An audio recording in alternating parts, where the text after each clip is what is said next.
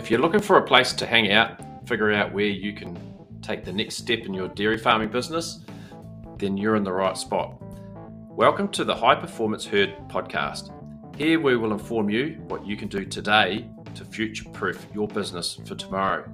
A big thanks to our sponsors Fonterra, Idexx, Koru Diagnostics, TasHerd, Tasmanian Dairy Trust, Zoetis, NHIA, Datamars.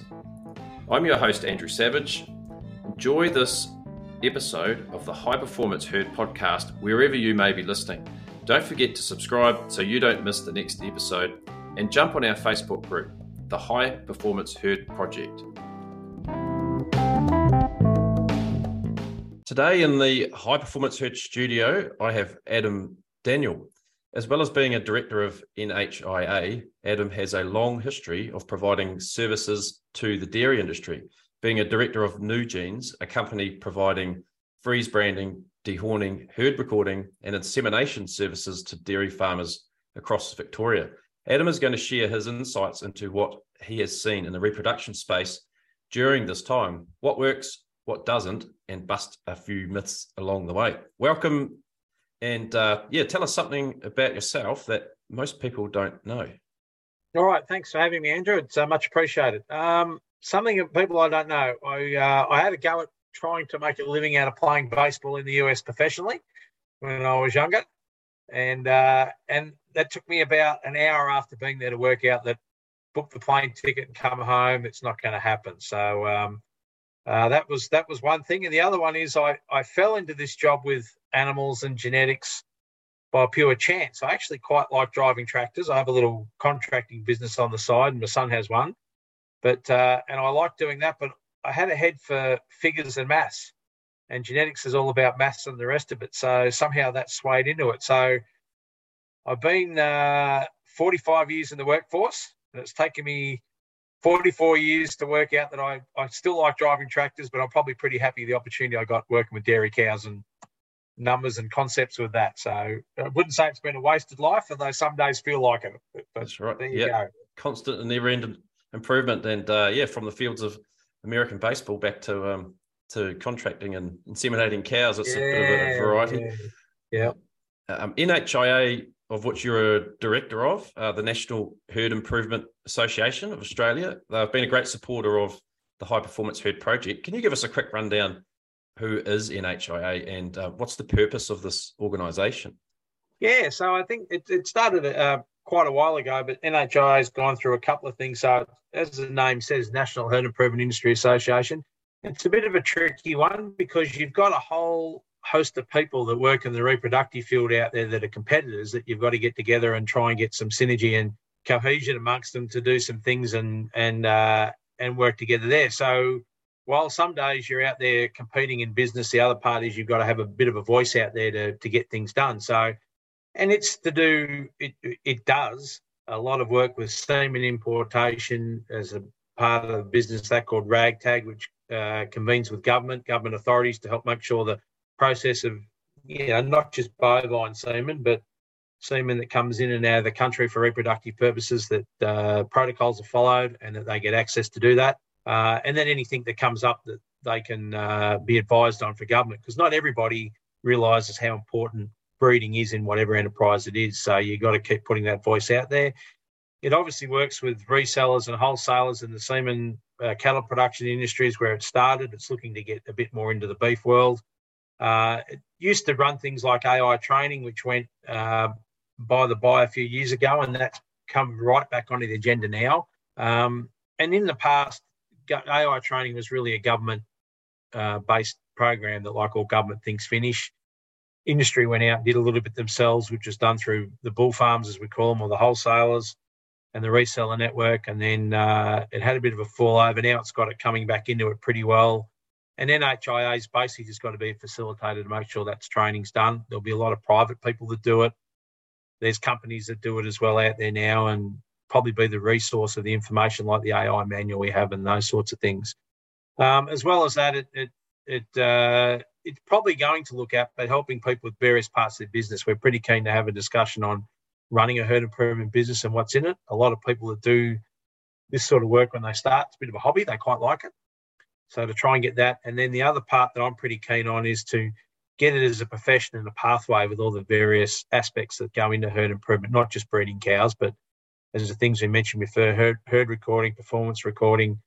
There's a myriad of things and that are out there that we don't even know yet that we're going to be doing. So to, to make sure that so people that enter our industry have, have got something they've got a pretty worthwhile job, and if they've got some uh, qualifications for it, and if they move somewhere else, then they're they're a value there as well. So uh, that's that's probably the the short version, if I can. There's a fair bit going on there, and uh, a bit of a moving feast for sure. Definitely. Yeah, yeah. Um, you personally um, have been in this you know, insemination game and herd improvement game for quite a few years. Um, I guess um, I was be interested to know what sort of key elements that you see are common across uh, farms that have um, good success rates as far as semen, um, you know, and conception goes? Because there's yep. a fair bit of variety out there, and you must see a fair few patterns over over the years. Yeah, well, yeah, I have. So I've been been involved in it uh, just on just coming up 30 years. Um, and at the start of it was, you know, wholesale selling semen was pretty important. There was a lot of people out there and who were doing that uh, resellers or um, uh, service providers, as they were called, were doing the AI. There was a, a distinct difference between the people that so-called had the the genetics profession and the people that did their arm up the cow, so to speak. Um, and that slowly morphed itself and and uh, become one now. There's people that have vast experience in both parts of it.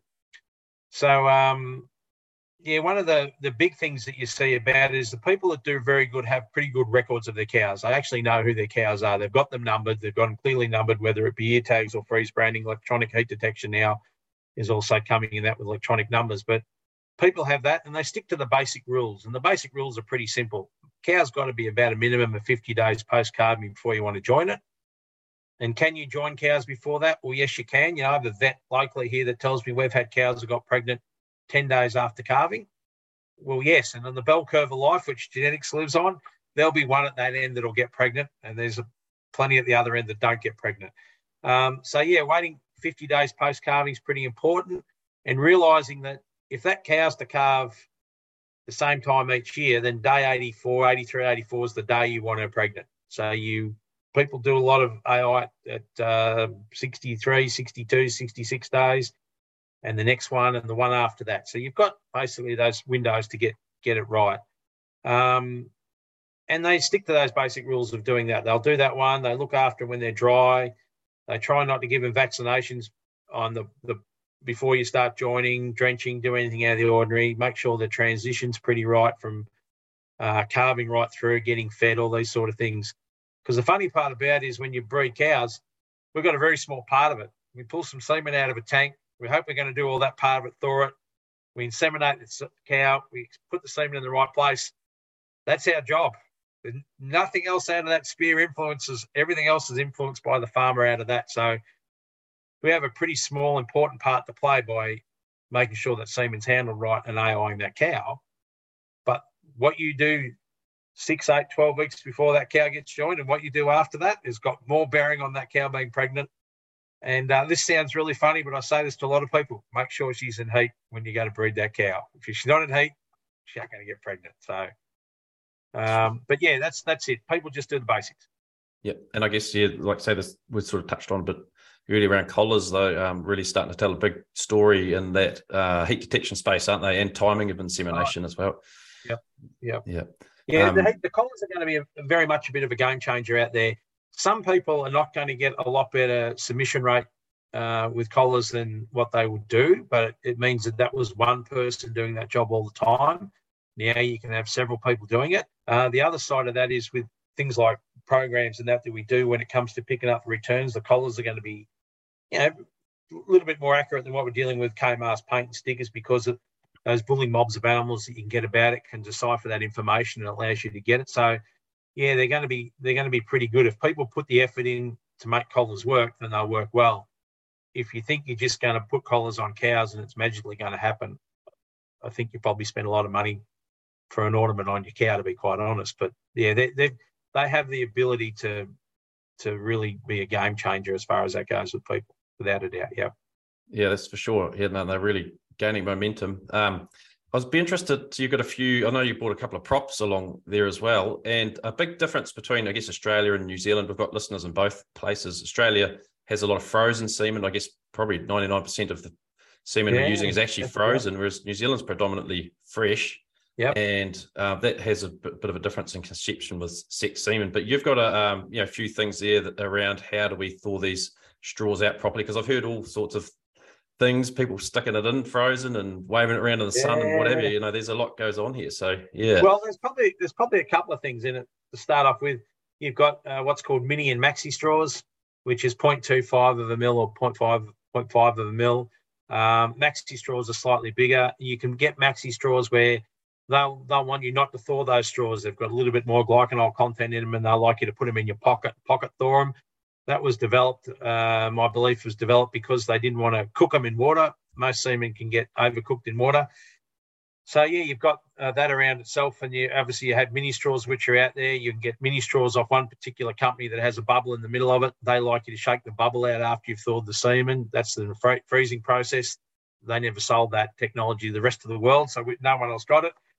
And of course, you've got fresh semen that's used in New Zealand because the amount of cows and the, the system they've got done there. They can get it, move it around pretty efficiently. And, you know, the product works really well as far as that goes. Uh, in Australia, here, you'd, you'd, you'd go broke trying to make a fresh semen run out of this country because everyone's joining cows at different times. So, to give you an idea, Nugenes generally read AI's cows every day of the year. We try not to AI Christmas Day, but we know we've got a few people that go and do it. But even in the middle of February, we've got cows that are getting joined at the moment in our business. So it, it, it's it's a year-round business. So you're using frozen semen all the time. So the, the big one with frozen semen is keeping it in a, a liquid uh, nitrogen storage container. Now, the, the hard part people understand is the numbers on the side of that tank will tell you how many weeks before you've got to fill that tank. So you might get a uh, a large tank's a 4711, which is what it gets shipped between countries with but you might get something like an 18XT or something like that is an 18 week holding tank, uh, which means that you got up to 18 weeks to fill it. Now, if, that, if there's an inch of nitrogen in the bottom of that tank, that semen's still okay. It's still cold. It doesn't have to be under liquid nitrogen all the time. It's sitting in that cold environment. But most tanks get filled between nine and 12 weeks for a safety factor, which is a pretty good one. They'll burn nitrogen at different levels according to the weather and things like that. How often you open the tank and those things. But bringing up out of the tank, well, when you get old like I am wearing glasses, you like get closer to the neck and you, you, don't want to bring it out of the tank. You want to keep it at least at least three inches below the neck of that tank. So to have them identified when you get semen packs pretty pretty important as well when you're picking it out. Um, but yeah, a couple of things I've got here. I brought the thaw unit along. See if we can get it in there. This is just an electronic one here, 12 volter. Uh, these things that you get a couple of brands many people don't realise is this little thing in the middle of it is to help you to pick semen up out of the water when you got it in there.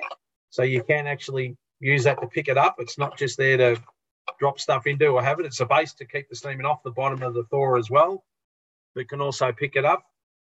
Um, and you should be changing that water every couple of days minimum. Um, if you've got one sitting on your farm, uh, best not to leave it plugged in 24 hours a day, seven days a week. They will creep temperature.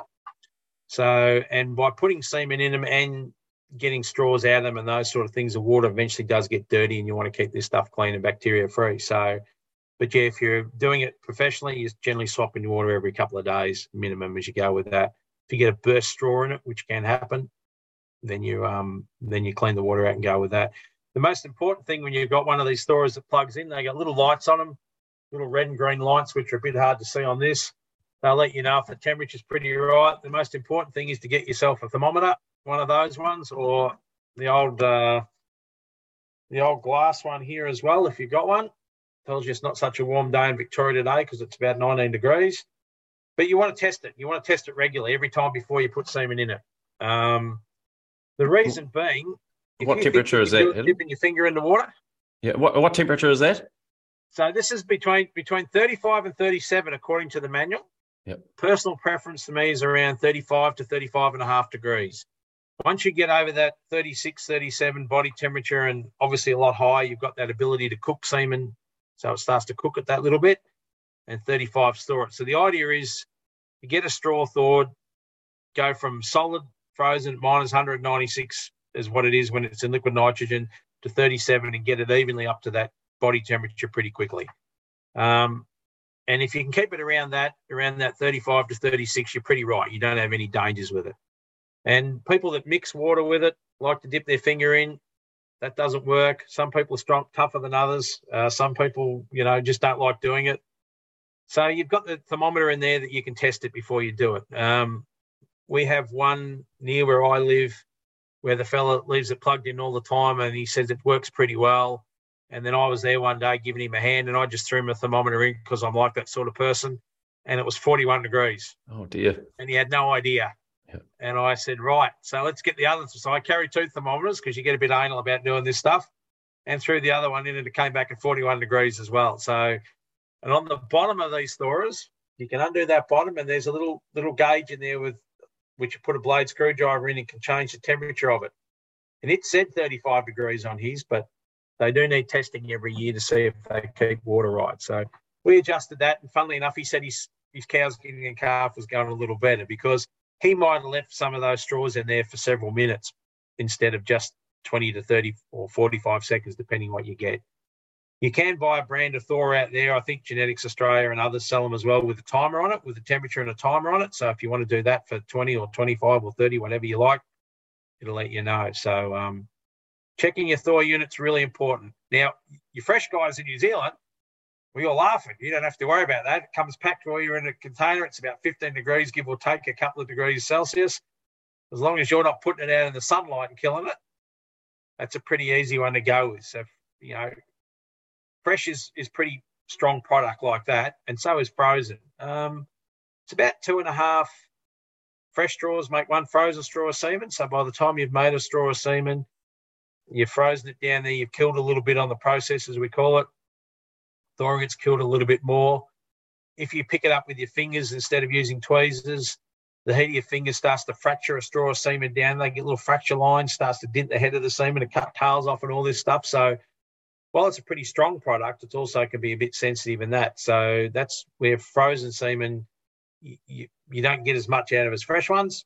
And when it's frozen, it's, it's handled correctly from there and you, you don't have any issues with it. But it can be a pretty strong, sensitive product. Sounds a bit of an oxymoron, but that's what it is. So, um, yeah, and once you've got, got this stuff out, you know, there's a there's one of these things we use a lot it's called a sheet of paper towel. It's vitally important to get that straw semen in that paper towel dry that straw off properly. It's not a vigorous rub up and down with it.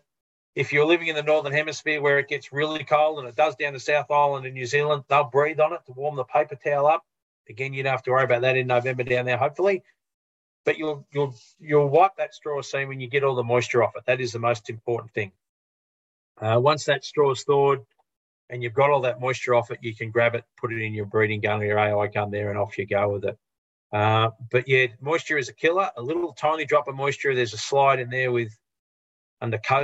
Uh, they'll have some slides and they'll show you what a drop of water does, and it just kills semen. It's just dead on the microscope. So, um, so that piece of paper is pretty important for that. Excuse me. Now, the next thing is a pair of scissors or a straw cutter. Scissors is what we tend to use instead of straw cutters. Some like uh, straw cutters. Sharp for one thing. Make sure they're sharp and make sure they're wiped clean before and after you, you cut the top off semen. Now, if you've got three or four straws of the same bull, then you can go and cut those and then wipe them again. If you've got different ones, obviously you're wiping in between. The embarrassment of that is one of the ET vets one day over in uh, in Gippsland where I used to live, Jersey and Holstein, doing a bit of ET. Just a little bit of semen lived on the on the scissors, and that's where they think they got the extra calf from. But anyway, Whoops. breed of calf. But that idea of doing that, keeping it clean again, you've you've gone to the process, the trouble of getting this and getting it going.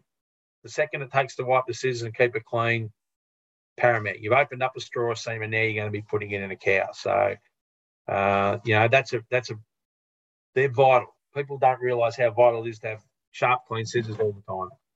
And probably one of the other ones that, uh, when it comes to people and DIYs doing their work and the rest of it, nice it to all the people that work in our business, use lube when you're breeding cows and use a lot of it.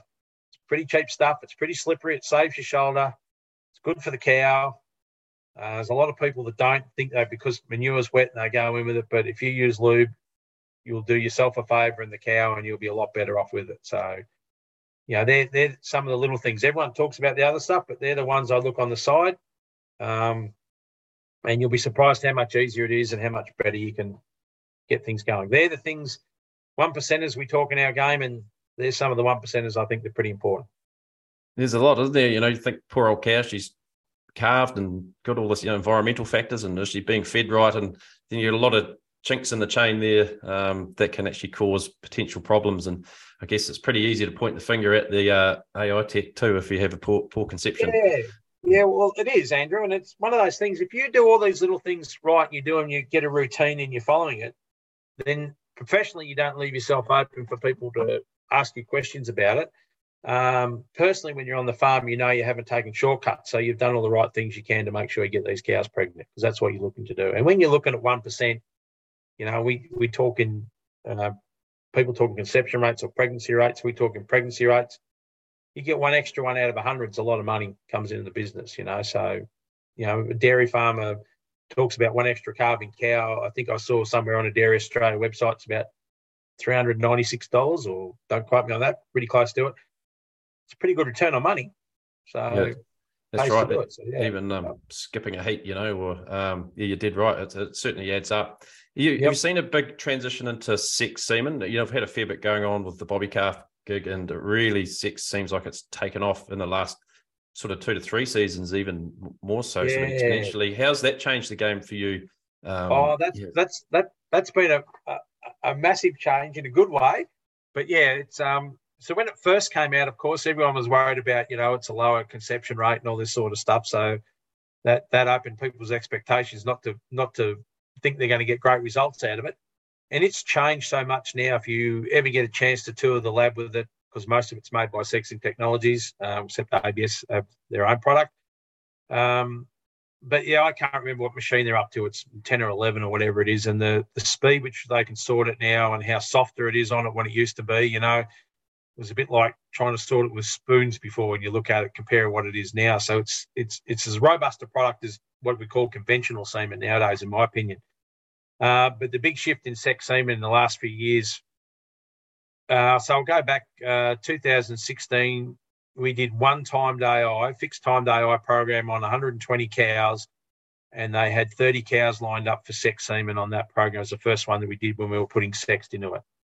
Uh, last year in the in the autumn period, we did a 460 cow fixed timed AI, and the whole thing was just sex semen, and that was unheard of. Now you'll get a slightly lower uh, pregnancy rate out of it, but it's not a lot. There's still the factors of all those things to do with it. So the fact that people are accepting those sort of results now and getting that, but um, it's but it also brought back into people how important it is to handle this product and do it, how to thaw it properly, how to pull it out of the tank properly while we're wiping it, while we get water. So it brought back into into the industry this idea of doing things properly again because it was sex semen. It cost me a lot of money. I'm not going to get as many. I've got to do this right. It was quite funny. I remember having a chat with the bloke one day. I said, "So, so what changed?" So before you just went, "Ah, it's conventional. I don't care. I'll just do whatever," and you accepted it. Now you've spent a few dollars more and you've gone back to doing things properly. So it, it's been a pretty good wake up for a lot of people and uh, you know not loading too many guns at a time. What you can AI, and everyone's different in that space to what they do or their facilities. So that's changed as far as that's gone. Um, you know, and same with heifers. It's just about exclusive now that all the heifer programs we do are sex semen all the time. And why wouldn't you? You know, it's going to have a heifer calf. Generally, they're smaller. Uh, you're going to get the breed uh, sex that you want out of the calf. All those sort of things. It's better for the heifers as far as that goes. Uh, coming into cows as well. Uh, then it turns into what you do with beef calves, which are coming into it. So the bobby calf market. The bobby calf market in dairying, in my opinion, is not going to flood the beef market. There's 24 million beef cows. There's 1.3 million dairy cows. So in Australia, it's not going to be a big issue. New Zealand's a bit different. They've got quite a big bobby calf market there. It depends on what they're going to do with their calf rearers and those sorts of things there. So uh, that's that's a, be a bit of a changer for them as they come into it um, the ability to get all your replacements up early. So on some of the corporate farms we deal with, and some of the family farms, but most family farms are a little better at this. But if you're a heifer calf born after 35 days of calving, you're probably not going to make it into the herd on a big corporate farm. They just don't get reared. They're 35 days behind. There's some weight factors, the growth factors, where you're going to it. Um, and that's not a hard and fast rule because there's obviously people that do a great job rearing calves and they get them all up there or they'll join them. But in some of those situations, they are. So for them to have all their heifer calves early, that's a big changer as far as them as they go. Um, the other one's been a bit interesting was when you work in this industry, people talk a bit about cows and breeds of cows and sires and this stuff, and we all get a bit excited about it. Sex semen brought that conversations back to us. Before that, it was just a cow. You know, you're breeding this cow. Hope I get a heifer calf. Now all of a sudden it's uh, oh that's 363. She's had a heifer calf before. I want another one out of her. So people going back to understanding a bit about some of their herd, which is a nice thing to have because that's what you like when you're spending their time people breeding cows. So yeah, it's it's changed it. It's changed people's ideas of cows as well and what they get, without a doubt. Yep. Amazing, yeah, how we can shift and pivot like that. Talk to farmers in the spring. You know, they have a big run of bulls. I'm going to ask this question: Do they take the male sperm out and put it in another straw? Well, you know, like look, let's let's just start a thing here. You can buy that semen. It's called leftover leftover dairy semen. You can buy it cheaper and make more margin on it. Sell it to farmers. Say, yeah, uh, no, they don't. No, it's very interesting. You, you get that all the time. I can tell you, it was amazing when it first started. People say, "Oh, I reckon they use all the bull semen in it." You go, "Yeah, sure they do." Um, no, they don't, but people get a run of it. Um, I guess nature's a pretty interesting thing. We used to think of people used to make comments back in the day that certain bulls threw more heifers, uh, more heifers than bulls. Um, I don't know whether it's got to do with the fertility of semen or nature being what it is. I don't know, but it's a great, great myth we all like to talk about. I can tell you now, when they used to first sort it, you had female semen and wasted product, and now they've got female and male, and they've got wasted product. So no, I think it's just just the way that it is. I think if you, uh, I guess what I'd probably say to that is if you show me the data that you're you're disproportionately that bad with it, then we can look at it. Other than that, it's just an urban myth that comes about. Yeah. Yeah, no, it's a cracker. Hear it all time, and it's um. Oh, actually, yeah. you know, I saw that bull in the catalogue, and it was in sexed, and now I've had this run of bulls. Um, so yeah, I think, yeah. Well, of course, when you get your first bull calf out of when you use sex semen, that's the world finishes for you. It's the first time you get one. You know, this product's no good, and all the rest of it. And um, you know, I remember talking to one farmer one day, and I said to her, "So did that cow actually have that calf, or did?"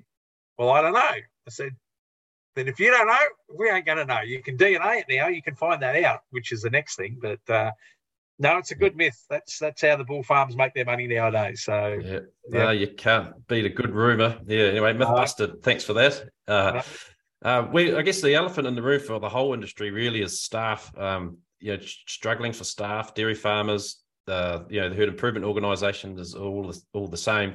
And what has this really shown us is that we're really reliant on that um, international traveller, um, the backpackers, you know, the guys from Ireland and Kiwis that were coming over to do those big runs, especially for us in the spring here in Tassie. We're probably a little bit more like New Zealand as far as that intense time of insemination.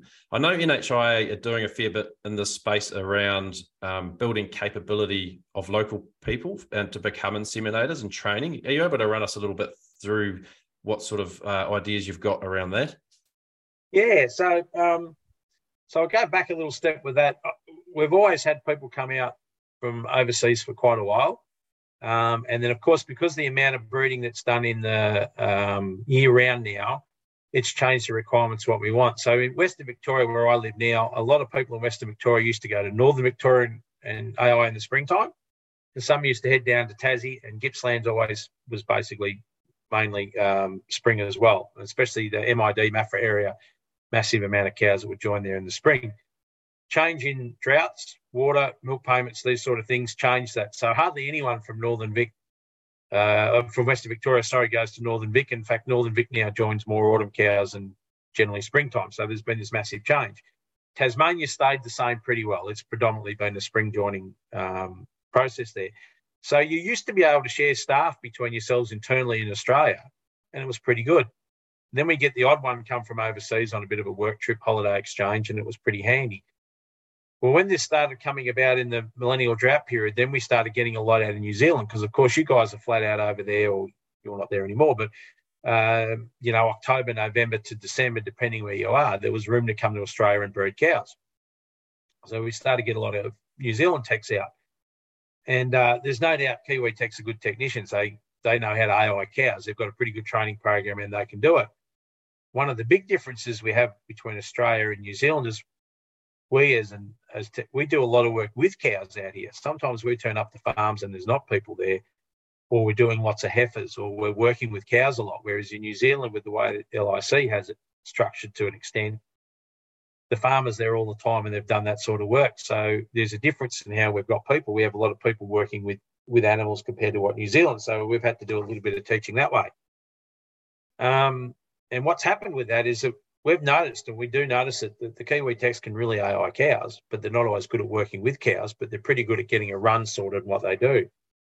So with this breakdown that we've had with AI training in that here, um, and having a lot of techs come from overseas, we could see what was working and what wasn't. So we started to ask ourselves questions: What do they do in New Zealand to train them? And they got a real intensive course over there.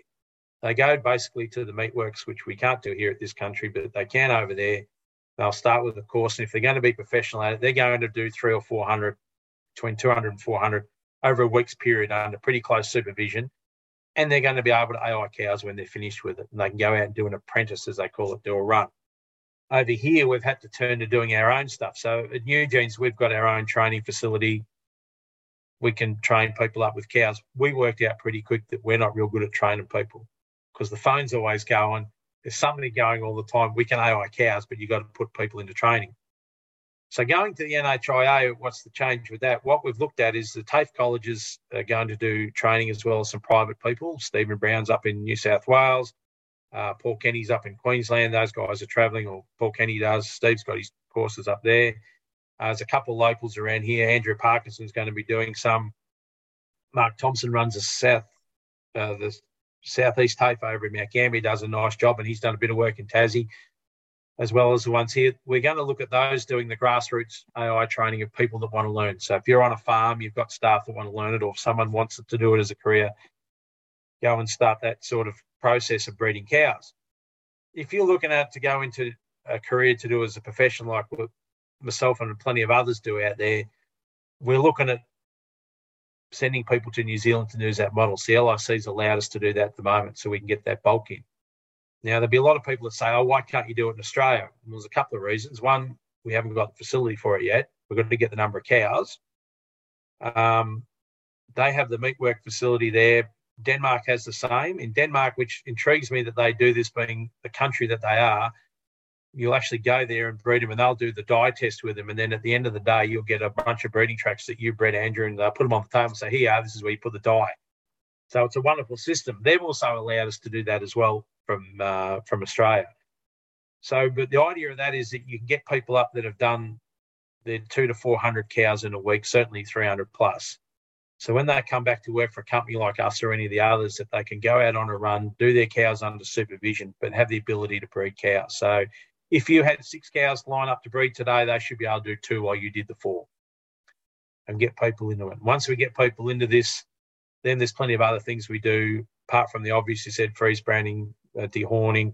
We take blood for pregnancy. We also do it in milk.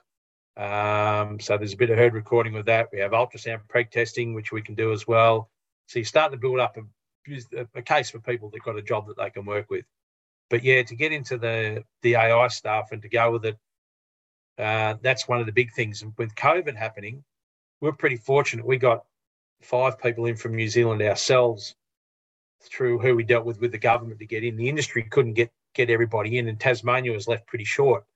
Uh, they did eventually get him in there because, as I said earlier on with NHI, not everyone realises how important breeding cows is. We only have this small part of the window to put semen in the right place but the value of it as an industry proposition right through, just not in dairying, but in what it does in areas that dairying is, because they're generally well off areas, is pretty important. So to get back to that, see it as a worthwhile um, career for people to do. And then also to basically, Australians are pretty good at it. We think of a lot of ideas, but we know we're going to pinch a good one off someone. So that's what we're looking at doing is pinching that bit of a New Zealand slash Danish model and using that if we can to get people in. But COVID really showed it up. And it was interesting chatting to some government people about just how short and what the value is. And, that, and it's like everything, they just did not know what it was worth to a farm what it was worth to the dairy industry and what it was worth to towns as well and communities around the place. So yeah, it's a pretty important little little piece of the pie. It's part of it. Sometimes we like to think it's the only part, but we're not milk. We're not going to milk the cows either. So, but yeah, that's really cool. Yeah, given us some fascinating insights. I hope that um, maybe farmers who are listening to this maybe get a little bit more curious about, you know, when the AI tech's coming up the driveway, it's not just sticking a straw in a cow. You know, there's a big journey and a story and a lot that goes into it. And um, I guess I'd be interested to know if someone was listening to this podcast, what sort of key takeaway would you like them to come away with? They're probably starting to select their semen now and thinking about spring and programs and sexed and not, and I guess engaging a tech or a company as well. Have you got any sort of tips oh, and yeah, tricks? Look, there's probably lots of them. You come up with a lot of them. I think you know there's a there's a manual out there. I've got it got it sitting here, the NHIA manual. If you if you've got a farm and you can get hold of one of those, have a read of that because that'll have all the pointers in it. Um, you know, take home message genetics wise. There's been improvement forever and a day. People talk about what it is. If you're selecting out of the top, you know, the Good Bulls Guide in Australia, we have it here. But you're selecting out of the top 100 to 150 or 200 bulls, depending on what you're in, you're not going to go far wrong. So you're always going to be making gains out of that. So that's one that comes in there. Um, thinking a little bit about joining your cows and and why it's important and why is your farmer. I've got a I've got a, a beef farmer that I, I do AI for, and he's interesting because he's always wanting to cut corners, and uh, and I keep saying to him, I said, so what's your job, and what do you do? Oh, well, yeah. I said, well, that's what your job is. So today we're breeding cows, so that's what we're concentrating on, not worrying about what's happening else is there. So it's one of those jobs where you engage a lot of people in it and you just want to make sure you do the little things right all the time. Consistency through it, doing the same things right, and don't be afraid to ring up and ask some people and go through some of this stuff. Or if you've got people at your herd improvement centre or your business you deal with, and you've got staff if you're a DIY, um, get someone to come out and go through some of this stuff and show you what what what to do with that. That's that's always an important thing. But the biggest take home message I can't stress enough is make sure you catch those cows on heat. Don't don't allow them to get past because after after that, if they're not on heat, we've got nothing to go with. But yeah, that's my, my take home message is that it's the big thing in there. Make sure they're on heat. That's awesome. No, thanks. Really, really appreciate that. You mentioned um, the Good Bulls Guide. Just if anyone's listening, if they don't have that, get on your phone on Google Play or yep. iPhone Store, whatever that one's called, and um, yep. look up the Good Bulls Guide. It's a fantastic tool to sort cows based on your criteria. It's a really that's a really good output from um, yep. Datagene. And I guess uh, if you are interested in the manual that Adam was talking about, or curious about maybe a, a career or something in the insemination game, jump on nhia.org.au, nhia.org.au. That'd be right, wouldn't it, Adam? Yep, yep. We really want to yep. thank you uh, very much for coming in and sharing your gold with us today. A lot of value there, and uh, really appreciate it. Thanks very much. No worries. Thank you for having me. Much appreciated.